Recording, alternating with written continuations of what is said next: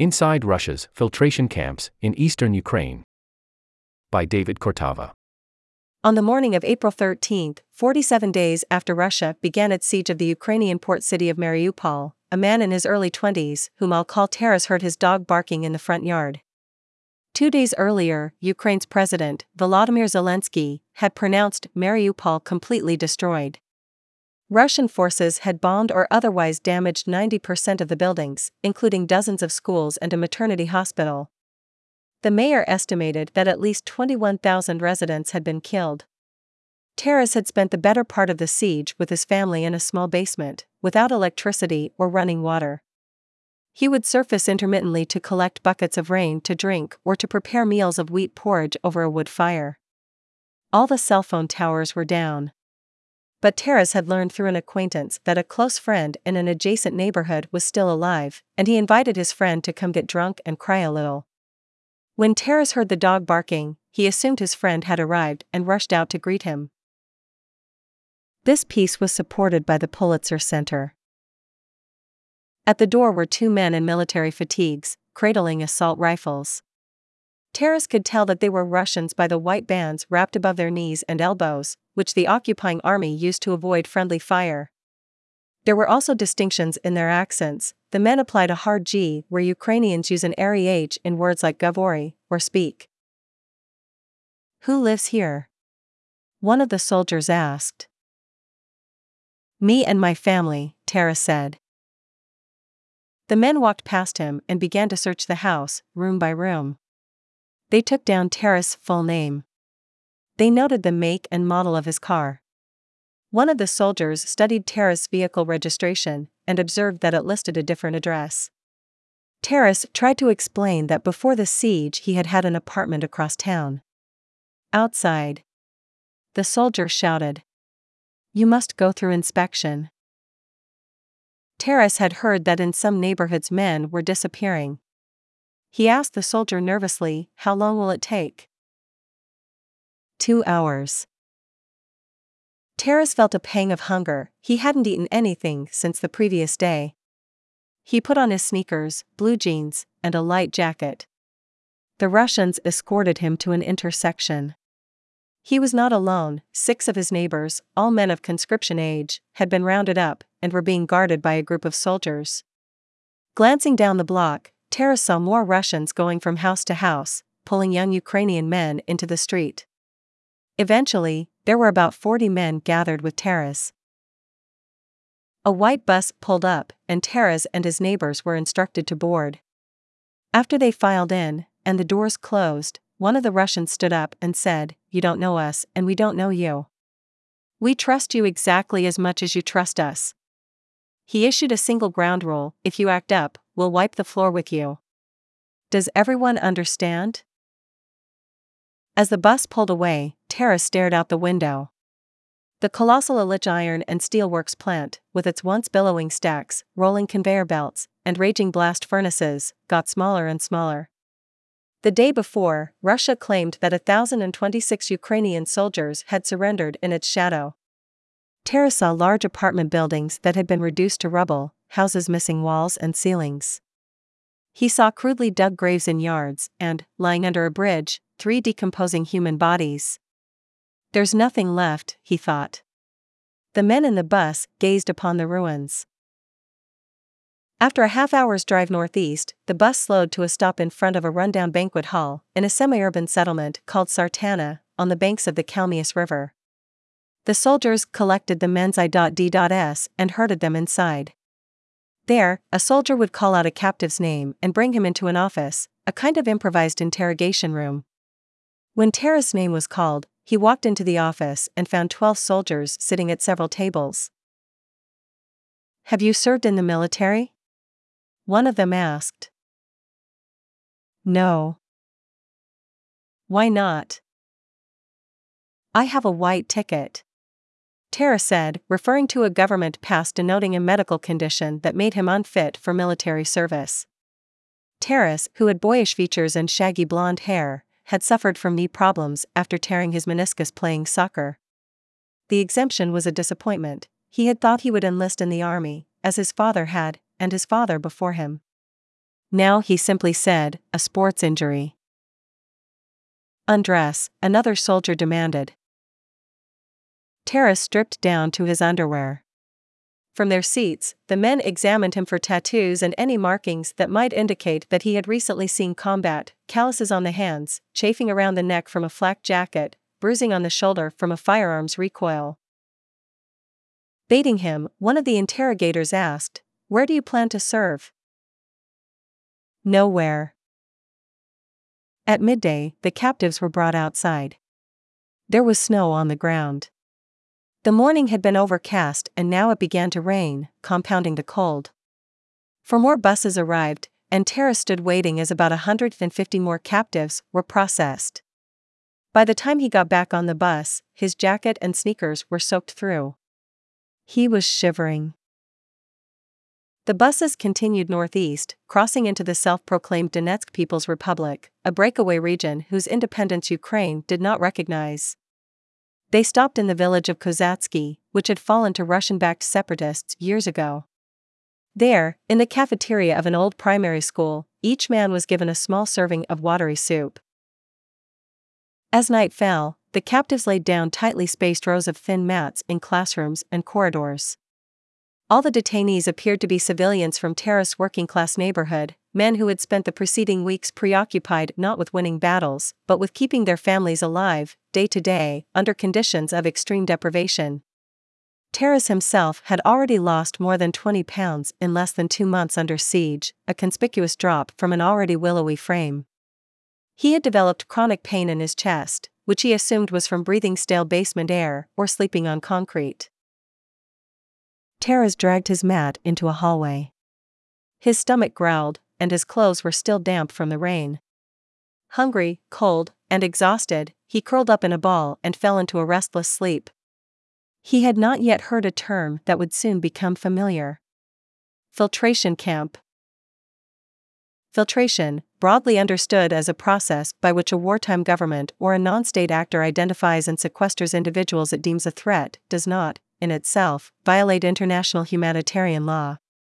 A recent report by researchers at Yale on Russia's occupation of eastern Ukraine notes that occupying powers in international conflicts have the right to register persons within their area of control. The force in control may even detain civilians in certain limited circumstances. The system can comprise various checkpoints, registration facilities, holding centers, and detention camps. At a United Nations Security Council meeting earlier this month, Russia's UN ambassador, Vasily Nebenzia, went so far as to describe its filtration program as normal military procedure. Whether filtration amounts to normal procedure or something worse depends on how it is executed and to what end. In 1994, Russia launched a full scale military invasion to retake Chechnya, a separatist enclave that had declared independence three years earlier. The day after Russian tanks rolled in, Russia's Interior Ministry issued Directive No. 247 to establish filtration points for the identification of persons who had been arrested in the zones of combat operations and their involvement in the combat activities. In Russia, the term filtration point entered into circulation during the Second World War, when Soviet authorities began to screen for what Lavrentiy Beria, the head of Stalin's secret police, called enemy elements in territory liberated from the Germans. The first camp in Chechnya's capital, Grozny, opened on January 20, 1995. The following year, researchers for Human Rights Watch concluded that Russian forces were beating and torturing the Chechen men being held there. Many were subsequently used as human shields in combat and as hostages to be exchanged for Russian detainees.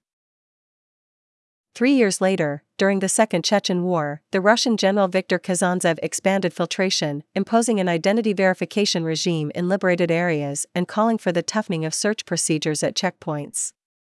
Chechen civilians were arbitrarily detained in even greater numbers, they were often discharged without their identity documents, limiting their freedom of movement and exposing them to rearrest at checkpoints. An HRW report outlined what had become a standard strategy Russian forces would bombard Chechen communities, then conduct a mop up whereby soldiers went house to house arresting men, and sometimes women, suspected of having ties to rebel forces. The researchers described the filtration process in Chechnya as a form of collective punishment imposed not only on the disappeared but also on their families. One woman, referring to a male relative who had been taken away, told the researchers, He's nowhere, not among the living, not among the dead. The prominent human rights group Memorial, which Russia's Supreme Court shut down earlier this year, estimated that during Russia's two wars in Chechnya, at least 70,000 civilians perished and more than 200,000 Chechens passed through filtration camps. In early 2014, Russian forces invaded and annexed Crimea. Several months later, a Russian humanitarian convoy, ultimately comprising an estimated 12,000 troops, entered the Donbass in eastern Ukraine in support of the DPR and the so called Luhansk People's Republic.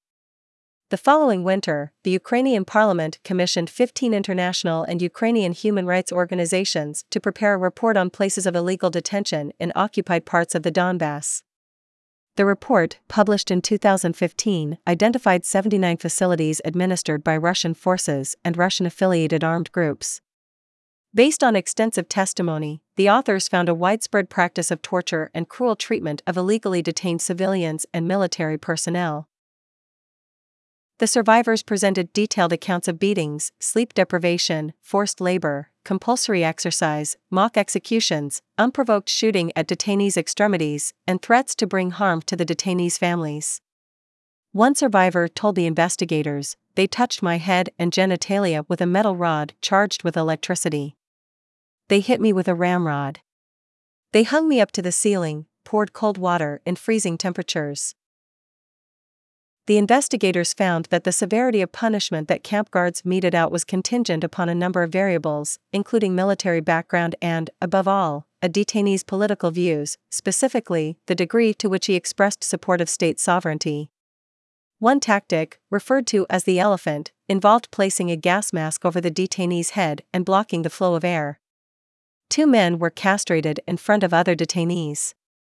At one facility, camp guards carved the word Bandera for Stepan Bandera, a Ukrainian nationalist and a Nazi collaborator executed by the KGB in 1959, on a detainee's chest, before killing him.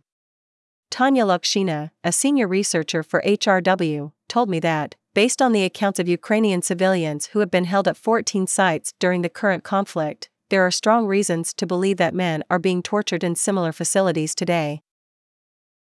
On March 21 of this year, the 25th day of the current invasion, the Russian embassy in Washington, D.C., issued a statement. We have paid attention to the claims from the Ukrainian authorities, which are being circulated in the U.S. media, about the alleged creation of filtration camps by our military. The stories of arbitrary detention and disappearances emerging out of Mariupol are a fabrication, the statement said. It described the filtration camps as mere checkpoints for civilians leaving the zone of active hostilities, and maintained that the Russians were helping them stay alive, providing them with food and medicine. Taras awoke at dawn to the sound of Russian soldiers ordering everyone to go outside. That morning, they were bussed to another camp in the nearby village of Bezimenne, Russian for nameless, where Russian and DPR forces held an additional 600 or so detainees, including some women. Pulling up to the camp, Taras saw a cluster of blue and white tents. The previous month, the Russian state owned newspaper Rossiyskaya Gazeta had acknowledged the existence of the camp, stating that Ukrainians were being funneled there to stop them from infiltrating Russia through the fields or disguised as refugees so that they can avoid punishment. At Bezimenne, each detainee was photographed from four sides, fingerprinted, and subjected to another strip search. Anyone with a mobile phone had to turn it in and supply the passcode. Camp officials scrolled through photographs, text messages, and browsing histories. They connected the devices to a computer and recorded their 15 digit serial numbers. In a tent, Taras was interrogated by members of Russia's Federal Security Service, the main successor to the KGB. This time, the questions were more probing. What were his views on the government in Kiev? On the local authorities in Mariupol? Did he have family members serving in the Ukrainian military? In the volunteer battalions? Did he have any acquaintances in Russia? Taras answered each question tactfully but truthfully. He told his interrogators that he believed that Mariupol had been flourishing before Russia's special operation, and that he'd never met a fascist in his life. Occasionally, an interrogator, out of what seemed like either frustration or boredom, would go off script. And sometimes even the seemingly correct answer wasn't good enough. If a detainee said that he didn't approve of the government in Kiev, his interrogator might insist that he elaborate on why he didn't approve. Taras couldn't make sense of what was happening. Were these interviews aimed at ascertaining reliable information? Or was this whole humiliating procedure a kind of ideological screening? Afterward, a camp official handed him a piece of blue paper stamped with FP Bezimenne. FP stood for filtration point. Taras assumed that he had passed filtration and was cleared to return home. Instead, the men were dispatched back to the makeshift prison in Kozatsky. The filtration receipts were taken from them. The following weeks took on a bleak rhythm. The detainees had only what clothes they had been wearing on the day they were apprehended. Cases of what appeared to be pneumonia or COVID broke out, but the soldiers provided no aid or medicine. When one sick detainee started to fade away, the others pleaded for an ambulance to be summoned, to no avail. Several hours later, the man was dead. Guards ordered two detainees to move the body to the gymnasium. The guards explained nothing. Detainees who were overly persistent with their questions were beaten. One especially distressed man begged to be released on account of his mother, who he said was paralyzed and home alone. He later learned that she had died, likely of starvation. The guards would not permit her son to leave the camp to attend her funeral. One of the men used a piece of chalk to mark each passing day. Food was served once in the morning and once in the afternoon. At communal tables meant for children, the men ate rice or plain macaroni, which one detainee later said resembled glue. Wild garlic grew around the perimeter of the building, and Taras took to eating whole bulbs as he would an apple. Water, which had to be delivered to the camp, was distributed every other day. There was often not enough to go around. In the classrooms, the detainees used a Soviet era prison hack to boil and decontaminate it by placing one end of a metal wire in a jar of water and inserting the other into an electrical outlet. Even so, diarrhea spread through the camp. Without working toilets, the detainees relieved themselves in a field. Occasionally, someone would act up or try to make a run for it. As far as Taras could tell, none of the escape attempts were successful. Sometimes the soldiers would tackle a man to the ground and bind his wrists behind his back with tape. In full view of the others, they'd drag him into a car and take him away. Eventually, the guards permitted some of the men to leave the camp during the day, to work on nearby farms so that they could buy themselves extra food and cigarettes at a local shop. At night, they always returned, there were military checkpoints in every direction, and, in the DPR, a Ukrainian man caught without documentation risked a fate worse than indefinite detention. Inexplicably, the detainees' mobile phones were returned to them after inspection. Taras passed the time by looking through old pictures of better days, selfies with his girlfriend, whom he had met on Instagram two years earlier, snapshots of a trip to Paris.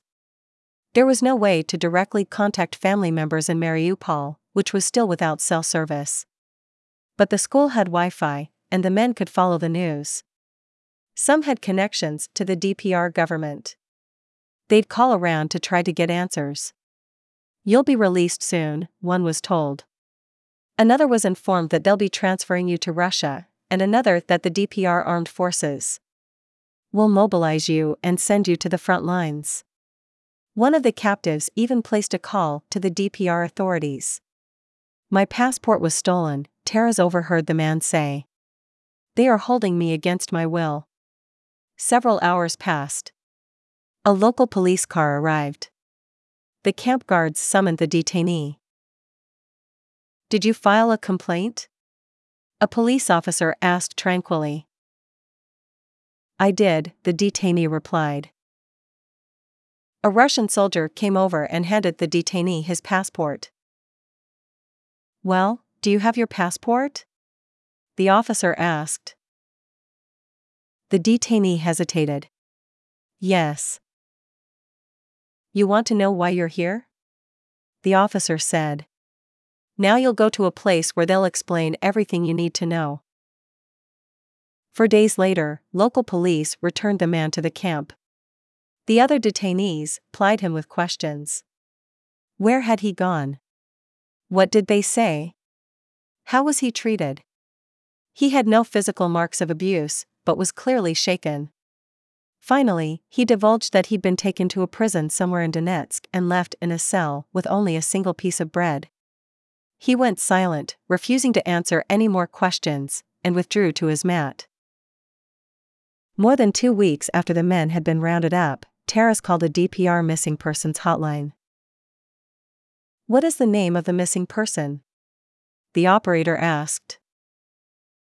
Taras gave his own name, date of birth, and city of residence. He could hear the operator entering the information. He drew a deep breath, the muscles in his jaw tensing. After a minute's search, the operator replied, the individual passed through filtration on April 14 and was returned to Mariupol. Taras began to panic, his heart rate quickening. He told a fellow detainee about the call, and the man then made an inquiry about himself. The operator informed him that he, too, had passed filtration and been released. Another detainee called. Then another. In all, half a dozen men called the missing persons hotline and received the same response. They had all passed filtration on April 14. They had been released from custody and returned safely to their communities in Mariupol. In mid June, at an outdoor cafe in Tbilisi, the capital of Georgia, I met Tanya Lokshina, the senior researcher for Human Rights Watch and the last head of its Moscow bureau. Two months earlier, the Russian Ministry of Justice had deregistered the organization. Lokshina, who has radiantly red hair, was wearing an embroidered blouse and beaded bracelets, giving the impression of a professor at a liberal arts college. She had overseen the Bureau for nine of its 30 years in operation, and, like the rest of her colleagues, was now living and working in exile. Over Turkish coffee and local cigarettes, Lokshina told me that, on February 24, just hours before Vladimir Putin launched his invasion, when much of the world still believed he was bluffing, she packed a small suitcase full of bathing suits and boarded a flight for Cancun, a long planned winter break trip for her nine year old son. When the plane landed, she turned on her phone and learned that Russian tanks had crossed into Ukraine. The beach would have to wait.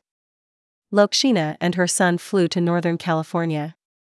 He stayed there with relatives, and she spent the next 36 hours traveling to Poland to compile testimonials from Ukrainian refugees.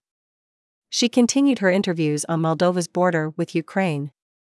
In April, she took a brief trip to Moscow to dismantle the HRW Bureau, before making her way to Kiev and Lviv, in western Ukraine, to meet with people who had been subjected to filtration in the occupied territories. After several weeks, she picked up her son and relocated permanently to Tbilisi. Lokshina believes that Russia's network of filtration centers serves multiple, related strategic imperatives, among them, processing civilians for transfer to Russia, screening for combatants and saboteurs, gathering military intelligence, soliciting false testimonies of war crimes committed by Ukrainian soldiers, collecting personal data on the civilian population, and purging the occupied territories of residents insufficiently loyal to Moscow. A spokesperson for Russia's Federal Security Service has stated that filtration has a narrower intent to capture fugitives from justice. The Ministry of Internal Affairs of the DPR said that filtration measures were necessary to intercept persons affiliated with the security forces of Ukraine, participants in nationalist battalions, members of sabotage and reconnaissance groups, as well as their accomplices. These official justifications are not entirely spurious. In August, The Times interviewed several Ukrainian partisans, combatants who operate in the occupied territories. In all but name and attire, they are active duty soldiers, working in clandestine cells that are unknown even to one another. In Crimea, partisans helped blow up a Russian airbase. In Zaporizhia, they poisoned a group of around 15 Russian soldiers.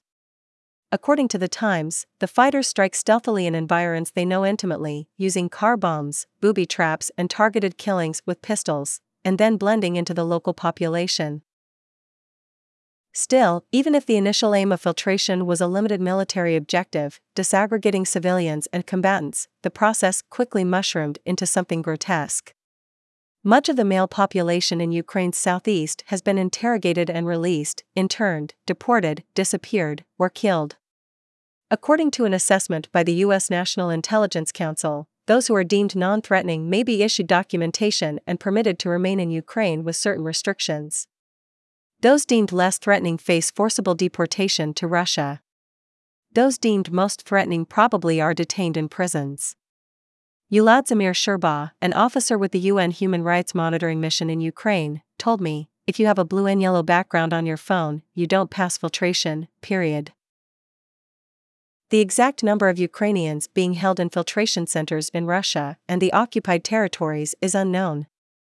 By Russia's own account, nearly 4 million Ukrainians have already undergone some form of filtration and been evacuated to Russia, some as far east as Vladivostok, near Russia's border with North Korea. The U.S. has estimated the number to be somewhere between 900,000 and 1.6 million. Ilya Nuzov, a Russian born lawyer and the head of the Eastern Europe and Central Asia division of the International Federation for Human Rights, has called Russia's filtration system a program to facilitate the forced transfer of a large part of the population, which could amount to war crimes and crimes against humanity. In May, Andrei Turchak, a senior official from Putin's United Russia Party, visited Kherson, a strategic port city by the Black Sea that had fallen to Russian forces early in the war, and announced that Russia is here forever. There will be no return to the past. A few weeks later, a member of the State Duma wrote that the Kherson region's admission into Russia will be complete, similar to Crimea. On June 27, Kirill Stremousov, the deputy head of the military civil administration of Kherson, which had been set up by Russia, announced on Telegram that the city was preparing for a referendum. Yevgeny Balitsky, the Russian installed governor of Zaporizhia, two thirds of which is under Russian control, followed suit. During a forum called We Are with Russia, he declared, I am signing the order for the Central Election Commission to start preparations for holding a referendum on the reunification of the Zaporizhia region with the Russian Federation. The night before, in an address to the nation, President Zelensky had said, We will give up nothing of what is ours. If the occupiers proceed along the path of pseudo referendums, they will close for themselves any chance of talks with Ukraine and the free world. Michael Carpenter, the U.S. ambassador to the Organization for Security and Cooperation in Europe, told me that Russia is attempting to ensure a more compliant, pliable population in the territories in the southeast. At the Pentagon, there's a term, operational preparation of the environment, military speak for creating the conditions for control, he said. In August, the Yale School of Public Health's Humanitarian Research Lab identified 21 apparent filtration facilities in Donetsk. This was the most comprehensive assessment yet of what the Yale researchers called a large scale apparatus of screening and extrajudicial detention. Two months earlier, the U.S. National Intelligence Council had identified 18. Using high resolution satellite imagery, they found two distinct areas of disturbed earth markings, possibly consistent with potential individuated or mass graves. Detainees who were released from some of the facilities identified by the researchers reported insufficient food and clean water, exposure to the elements, denial of medical care, and use of electric shocks, extreme conditions of isolation, and physical assault. At a recent UN Security Council meeting, Linda Thomas Greenfield, the U.S. ambassador to the UN, said that Russia's program of filtration and mass transfer was being closely overseen and coordinated by the Kremlin. She also noted that Russia was imposing its educational curriculum in schools and trying to get Ukrainian citizens to apply for Russian passports. She said that the impetus for all these measures was clear to prepare for an attempted annexation. Vasily Nebenzia, Russia's UN ambassador, dismissed Thomas Greenfield's remarks as a new milestone in the disinformation campaign unleashed by Ukraine and its Western backers. Seven months into the war, Russia's broader plans for Ukraine are now in more disarray than at any time since the start of the invasion. Recently, after a protracted stalemate, the Ukrainian military recaptured more than a thousand square miles of territory in the country's northeast. The reality check around Kharkiv makes the situation extremely volatile, Hubertus Jahn, a scholar of Russian imperial history at the University of Cambridge, told me. Last week, Russian installed administrations in Luhansk, Donetsk, Kherson, and Zaporizhia proceeded with referendums. According to Russia's Central Election Commission, the results in favor of joining the Russian Federation ranged from 87% in Kherson to 99% in Donetsk. Absent a dramatic change of fortune on the battlefield, or the deployment of unconventional weapons, which could draw NATO forces into the war, Moscow's most realistic endgame may now be to solidify its hold on the gutted regions, some 40,000 square miles containing rich farmland and immensely valuable mines. At a recent news conference, Putin said that this was his main goal, making no mention of demilitarizing or denazifying the entire country, as he had previously declared. The next week, he ordered a partial mobilization of as many as 300,000 reservists. On Friday, during a ceremony at the Kremlin, he announced that Russia had acquired four new regions, welcoming residents of those territories as compatriots forever. The four proxy heads were in attendance. At one point, they huddled together and clasped hands with Putin, chanting, Russia. Russia. Stephen Biddle, a defense analyst at Columbia University School of International and Public Affairs, told me Putin could withdraw to whatever positions he finds defensible, dig in, and protract the war, betting that his political position can survive long term suffering.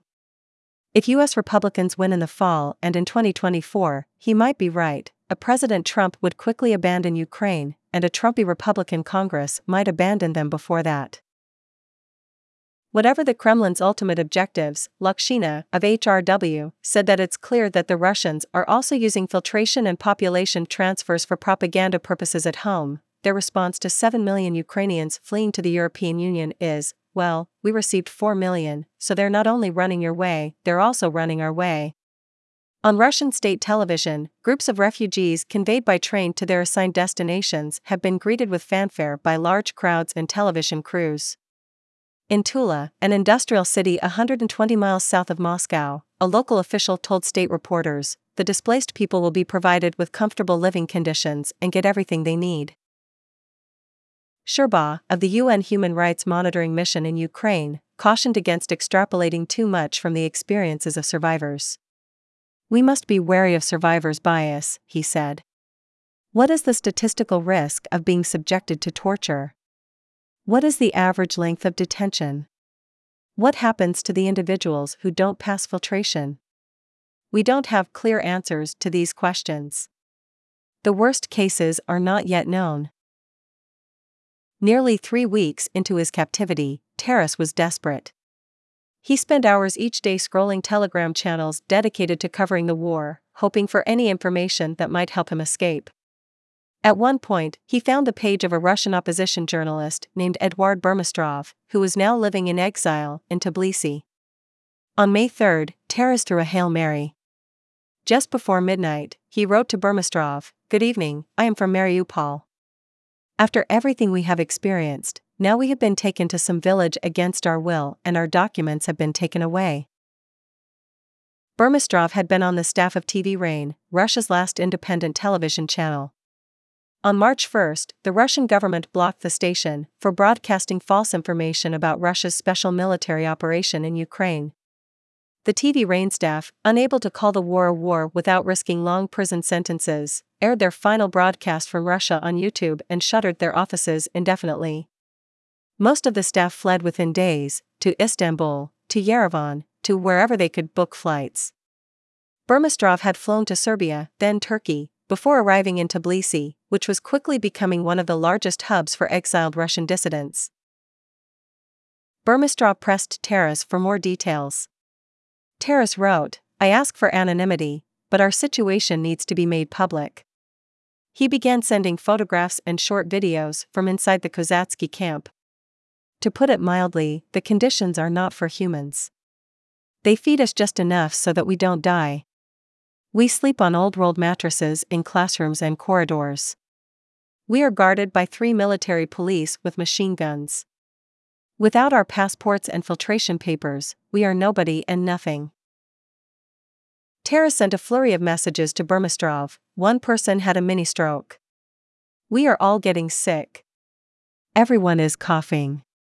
We go to the toilet in the field. We eat with spoons that are no longer being washed. There is no running water. There are no answers to our questions about why we're being held and when we'll be released. With Taras' permission, Burmistrov planned to publish aspects of the account. This cannot be delayed, Taras wrote.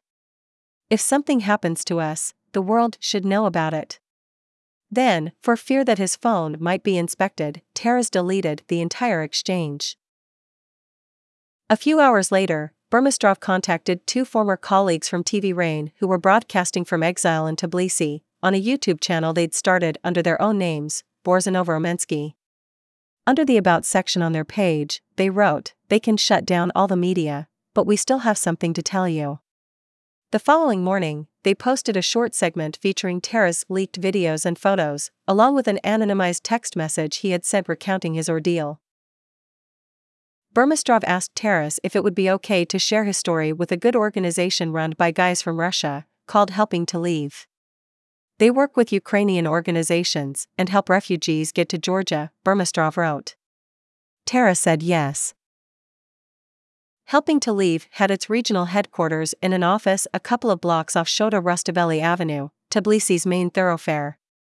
When I dropped by one afternoon in June, a half dozen volunteers, mostly Russian exiles in their 20s, were outside waiting for me.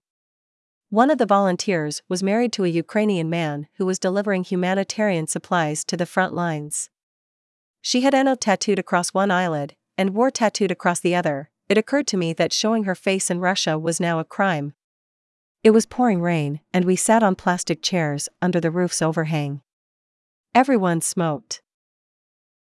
The volunteers had started the group on February 24, the day Russia launched its invasion.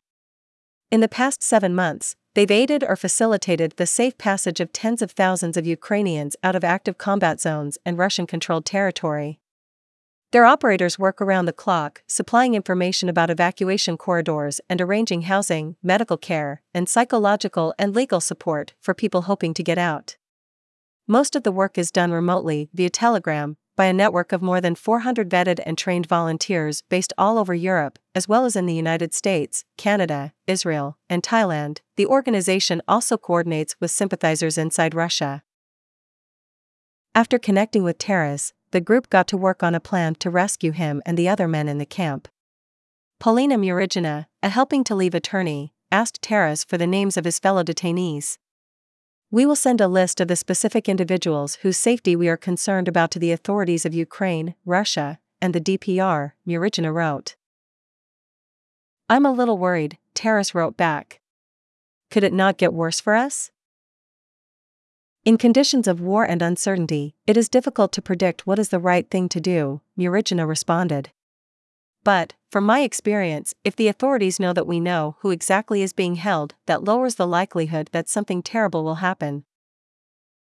The next day, Taras sent the names of 22 of the nearly 200 men at the camp. I'm sure of these, he wrote. But collecting more names is very difficult. People are afraid and don't trust anyone.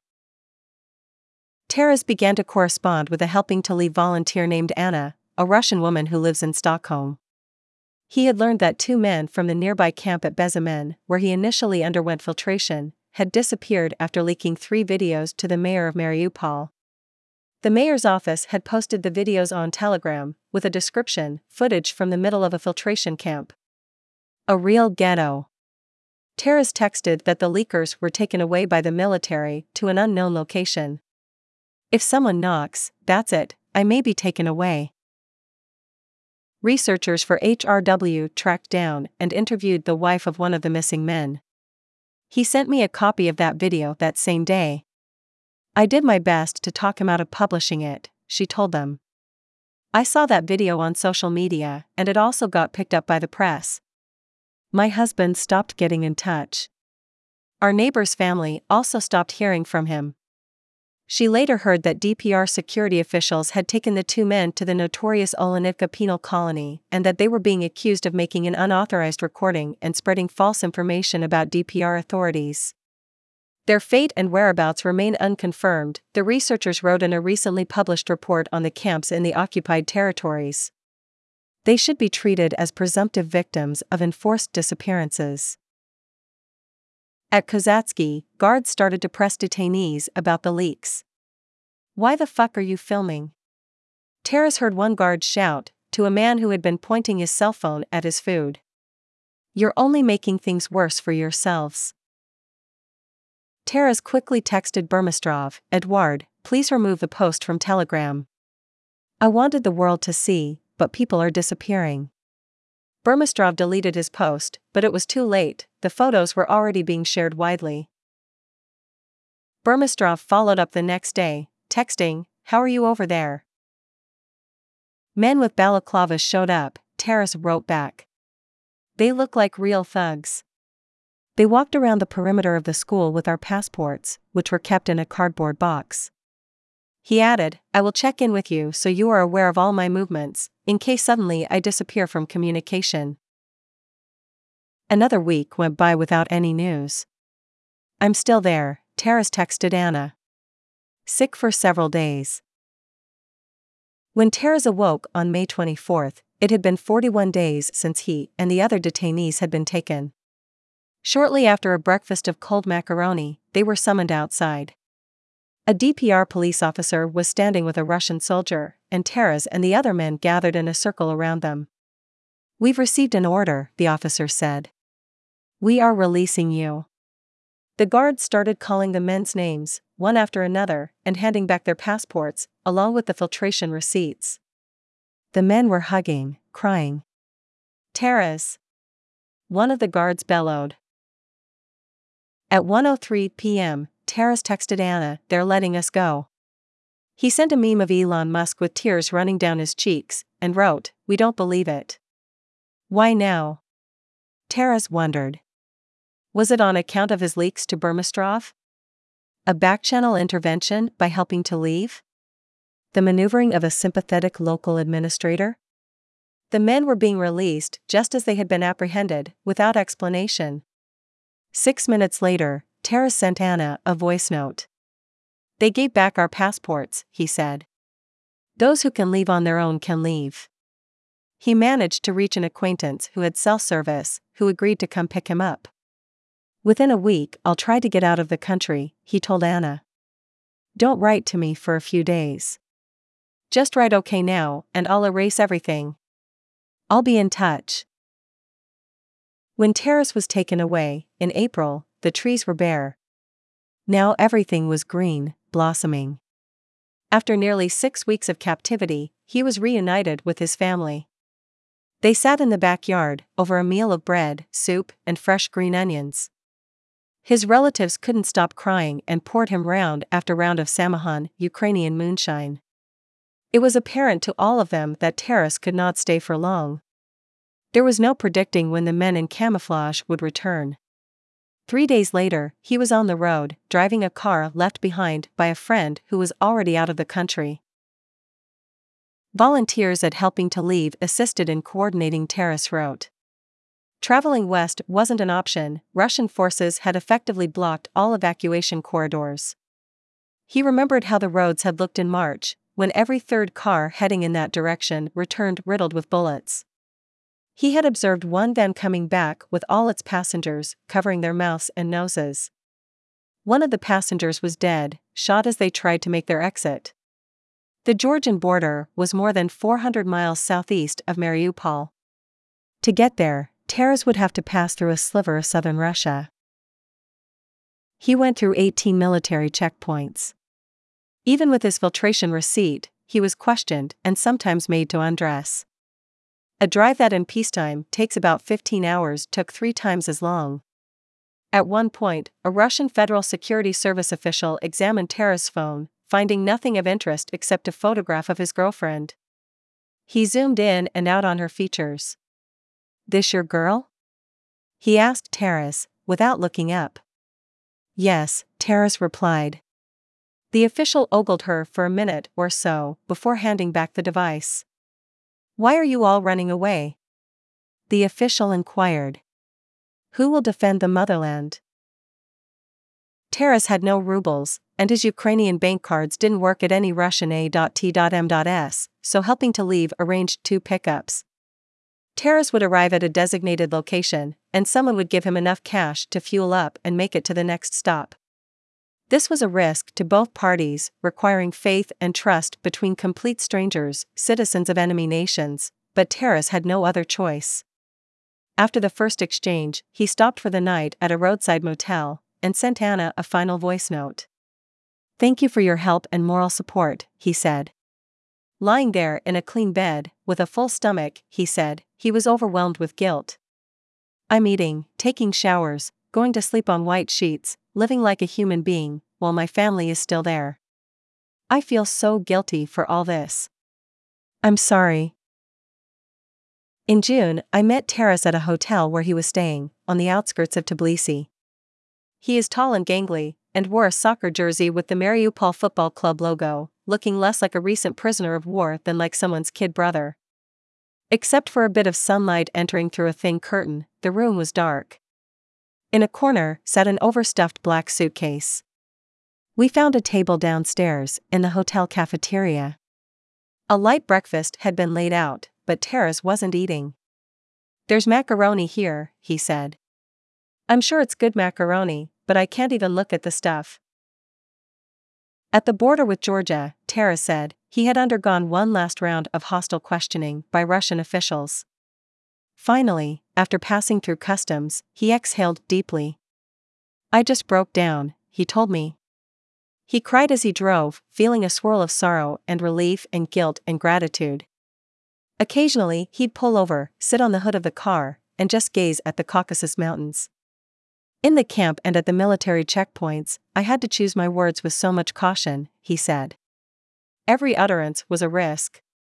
Now I don't need to filter my thoughts. I don't need to hide. A young woman was eating alone at a nearby table. Taras looked over at her periodically. I asked him if he knew her. He smiled. She was his girlfriend from Mariupol. Until a week ago, they hadn't seen each other for 101 days. For about half that time, each didn't know if the other was still alive. After her apartment building was bombed, on March 20th, she and her family fled the city. On his way out, Taras drove past her block. It's all destroyed, he said. They erased her entire street, just rubble everywhere, a nightmare. She first went to Bulgaria, then came to Tbilisi to be with Taras. Last night, we were walking in the old city and we heard two guys walking behind us speaking Russian, Taras said. Without any discussion, he and his girlfriend found themselves walking faster. It was like a reflex. I know it's not right. They're probably normal people who themselves are running away from Putin, but right now I can't help it. Tara said that they had both been having terrible dreams, assailed in their sleep by visions of armed soldiers, interrogation rooms, and the wretched ruins of their home city. Just about every night, he found himself back in the filtration camp. He'd wake up in a cold sweat, thinking of the untold number of men still being held by Russian forces. These are permanent memories, he said. You just live with them and that's it. You try to distract yourself, you try to live your life. Taras excused himself. He had to pack the car. Since the start of the war, about 26,000 Ukrainian refugees have entered Georgia, but there is little work to be found and even less government support. On August 1, the Tbilisi municipal government discontinued a program in place since early March that offered free hotel rooms to Ukrainian refugees. Many had moved on to the European Union. Taras and his girlfriend planned to drive to Poland, where they had friends who could help them make a new start. The next time we spoke, by video chat over Telegram, they were in a suburb a few miles northwest of Gdansk, a Polish port city on the Baltic Sea. Taras proudly showed me their two bedroom rental.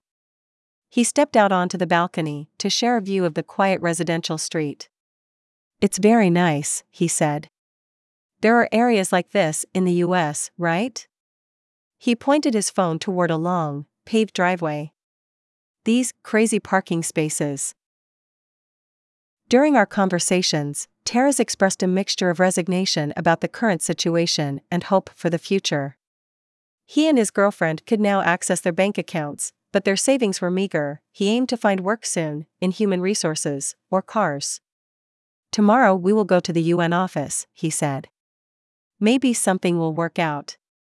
The air suddenly hummed with the sound of a plane flying over Taras' new home. He looked up, then let out a brief, nervous laugh. There's an airport right next to the neighborhood, he said.